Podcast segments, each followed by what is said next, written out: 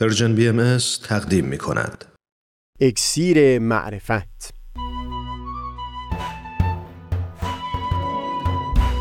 مروری بر مضامین کتاب ایقان این گفتار تار و پود زندگی پیرامون بلا. از تا حمامه ازلی در شور و تغنی است گوش قلب را از سروش او بی بحر مکن. از تا همامه ازلی در شور و تغنیست گوش قلب را از سروش او بی بهره مکن. گوش قلب را از سروش او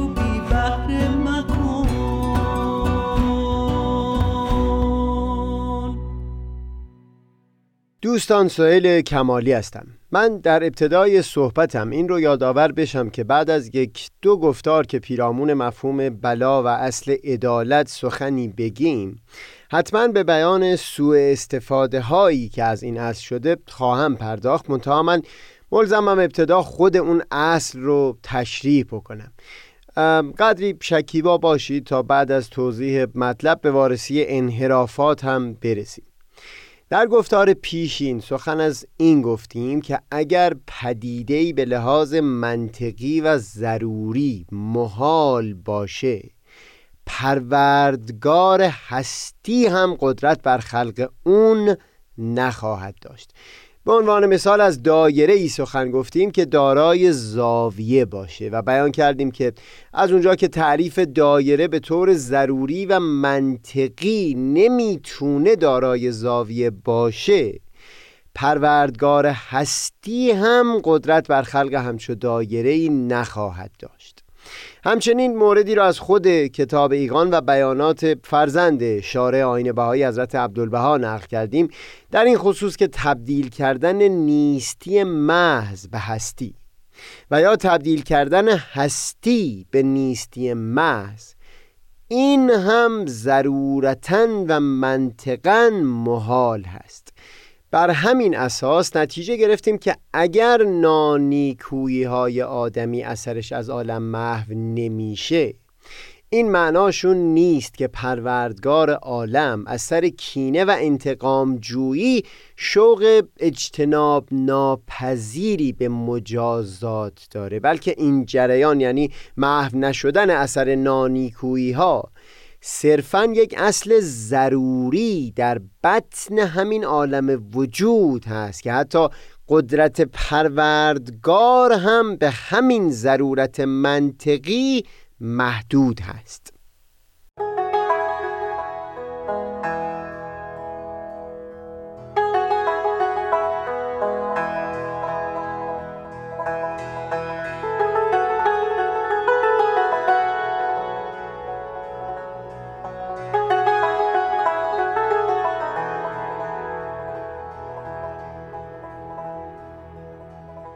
به دست آوردن فهم عمیقتری از اصل عدالت سبب خواهد شد تا ما بتونیم درک صحیحتری هم به دست بیاریم از تعبیر عذاب الهی که در بسیاری متون ادیان به کار رفته.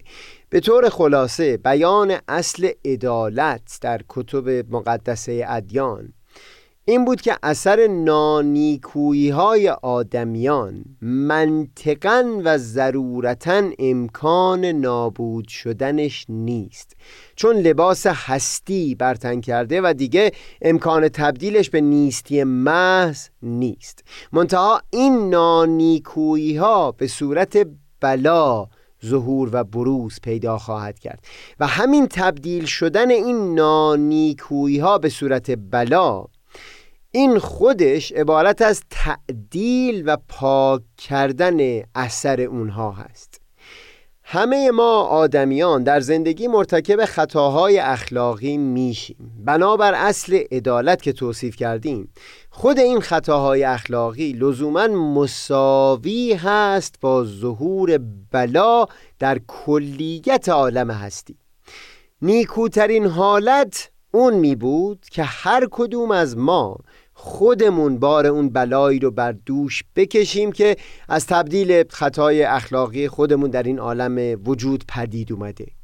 منتها وضعیت تقریبا هرگز بر این منوال نبوده. افراد همواره از تحمل بلایا گریزان بودند. این به عبارتی معناشونه که افراد میلی به این ندارند که بار مسئولیتی که میبایستی بر دوش خودشون میبود رو حمل بکنند ناچار سنگینی بلا بیش از همه افتاده بر دوش کسانی از نزدیکان درگاه کبریا و به خصوص پیامبران الهی که با کشیدن این بار سنگین کوشیدن تا اون درد و رنج ضروری رو از عالم دور بکنند.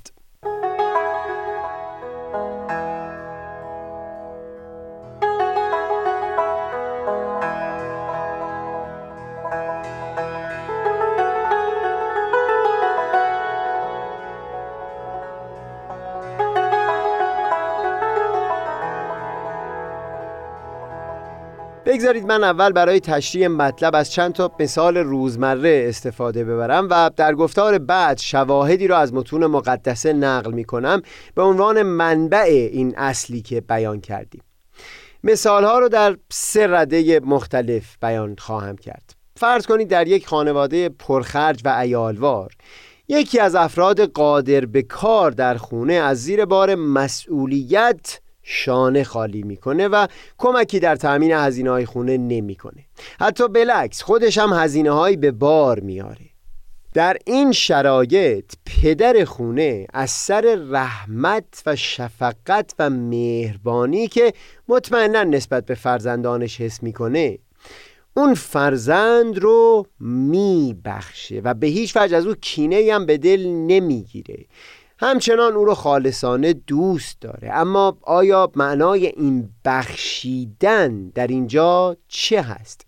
در هر حال یک کس یا کسانی بایستی جور اون کمکاری رو بکشند در هر حال برای اینکه مخارج اون خونه تأمین بشه حکمن و لزومن بایستی بقیه فرزندان مادر خانه و هم خود اون پدر بر زحمت و رنج خودشون اضافه بکنن تا اون کمکاری تأمین بشه.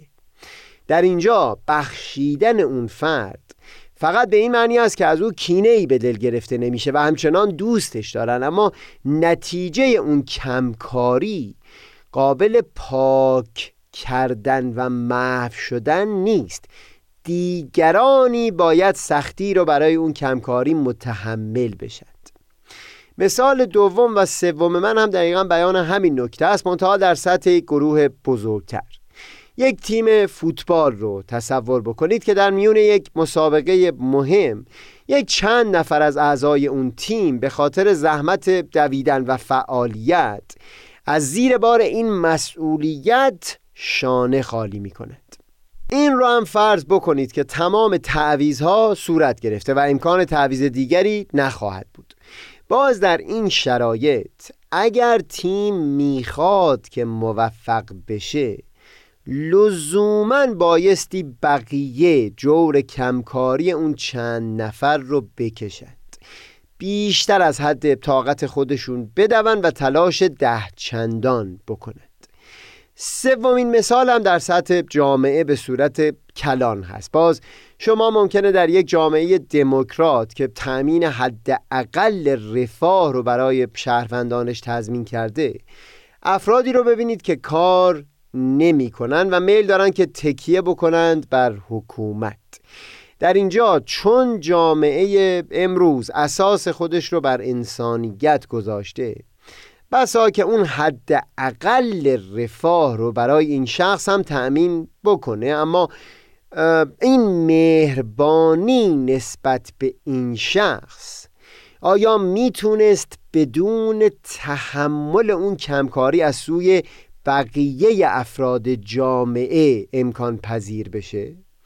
غیر ممکن می بود شخصی با درآمد متوسط که مثلا نیت داشته با پولی که جمع کرده مخارج تحصیل فرزندش رو بده یا یک خانه برای پدر و مادر خودش تهیه بکنه الان به خاطر مالیات بیشتر. اون امکان ازش سلب میشه. در اینجا هم کمکاری اون فرد اول سبب میشه که بالاخره کسان دیگری جور او رو بکشن تا امکان مهربانی به این فرد مهیا بشه.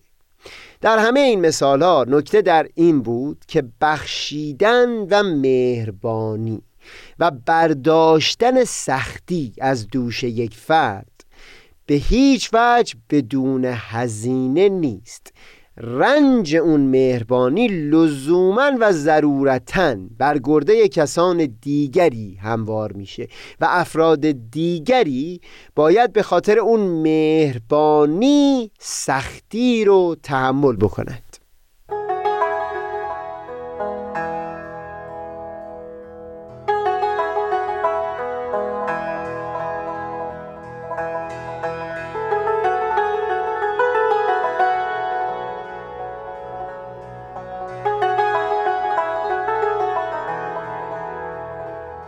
مثال ها که بیان کردم همه نمونه های ملموس در زندگی ما بودن و لذا به راحتی قابل فهم هستند اما وقتی مسئله به سطح کلیت عالم هستی می‌رسه و کیفیتی که در این جهان به طور کلی وجود داره اینجا چون همه چیز قابل لمس و قابل رؤیت نیست یک قدری دشوارتر میشه فهم مطلب. به خصوص اینکه منبع ما برای فهم مطلب در این مورد بیشتر محدود خواهد بود به متون کتب آسمانی. شاید بشه در پرتو مثالهای بالا نانیکویی آدمیان یا خطاهای اخلاقی را هم شبیه به نقص و کمکاری فهم بکنیم و باز دوباره این نقص و کمکاری میبایستی به نحوی جبران بشه تا باز اون حالت عدم تعادلی که پدید اومده به سمت تعادل برگرده. در مثالهای بالا که زدیم بهترین حالت این می بود که خود اون فرزند کمکار خود اون عضو تیم که تلاش نمی‌کنه و یا خود اون فرد عاطل و بیکار.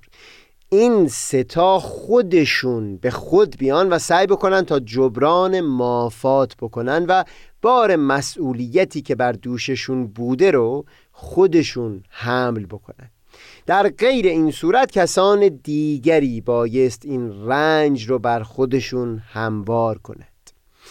بیرون از این مثال ها و در همین کلیت عالم هستی بحث از این هست که هرگاه همچون معرفت و هوشیاری در دل یک شخص پدید اومده باشه نسبت به مسئولیتی که بر دوشش هست به خاطر همه خطاهایی که مرتکب شده. از یک سو او در بدیهی ترین و ملموس ترین حالت این رو لحاظ خواهد کرد که بار اون خطا رو خودش بر دوش بکشه. به عنوان مثال اگر فرد مرتکب قتل شده از اثر این معرفت این رو لحاظ بکنه که خیشتن رو تسلیم قانون اجتماع بکنه تا جامعه انسانی بر اساس اصل عدالت اون خطا رو کیفر بکنه. یعنی مسئولیت اون خطا رو خودش پذیرا میشه و مجازات اون رو هم به جان می‌خره با تیب خاطر. اما از سوی بینش وسیعتری هم پدید خواهد آمد در خصوص مواجهه با بلایا در زندگانی به طور کلی. بد نیست این رو در اینجا مختصرا بیان بکنیم و تفصیلش رو بگذاریم در گفتار بعد پی بگیریم.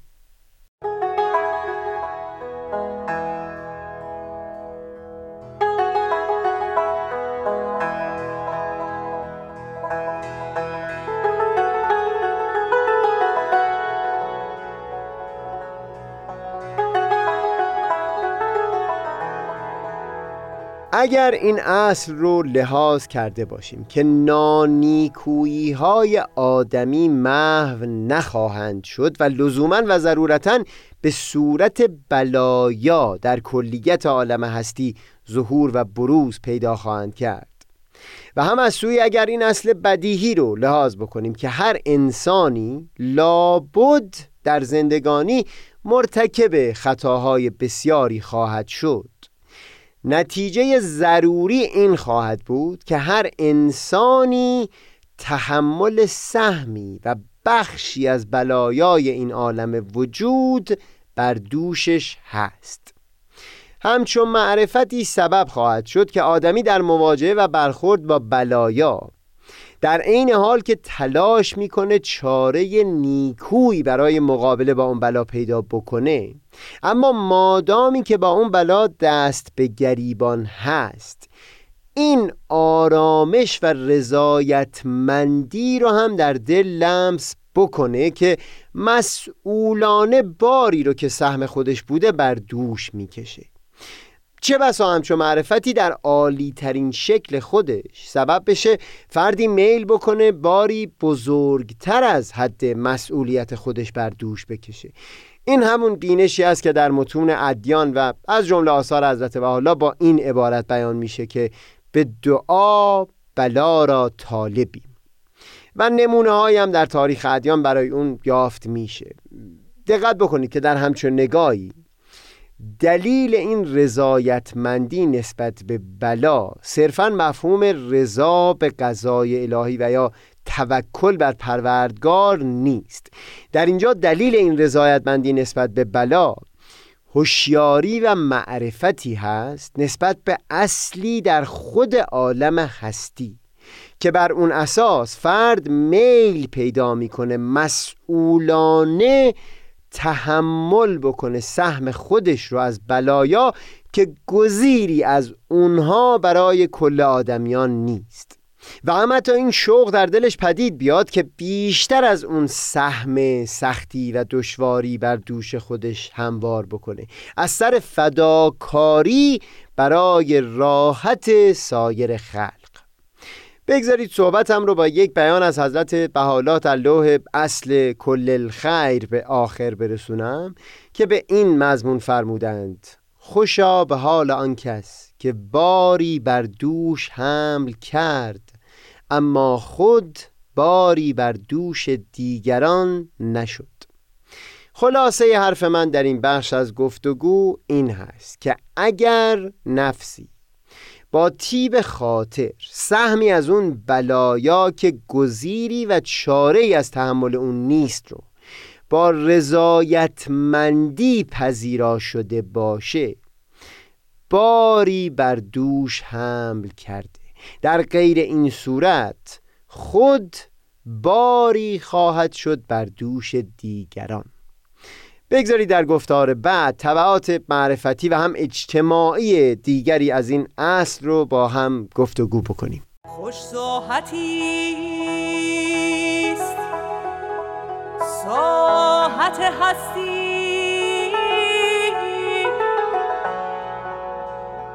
اگر اندر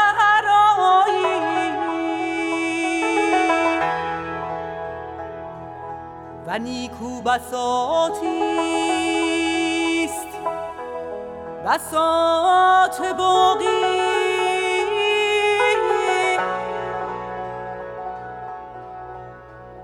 اگر از ملک فانی برتر خرامی.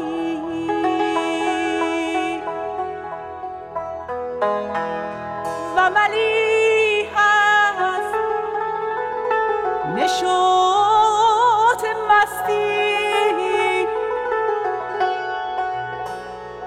اگر سوغر معانی از ید غلام الهی بیا شامی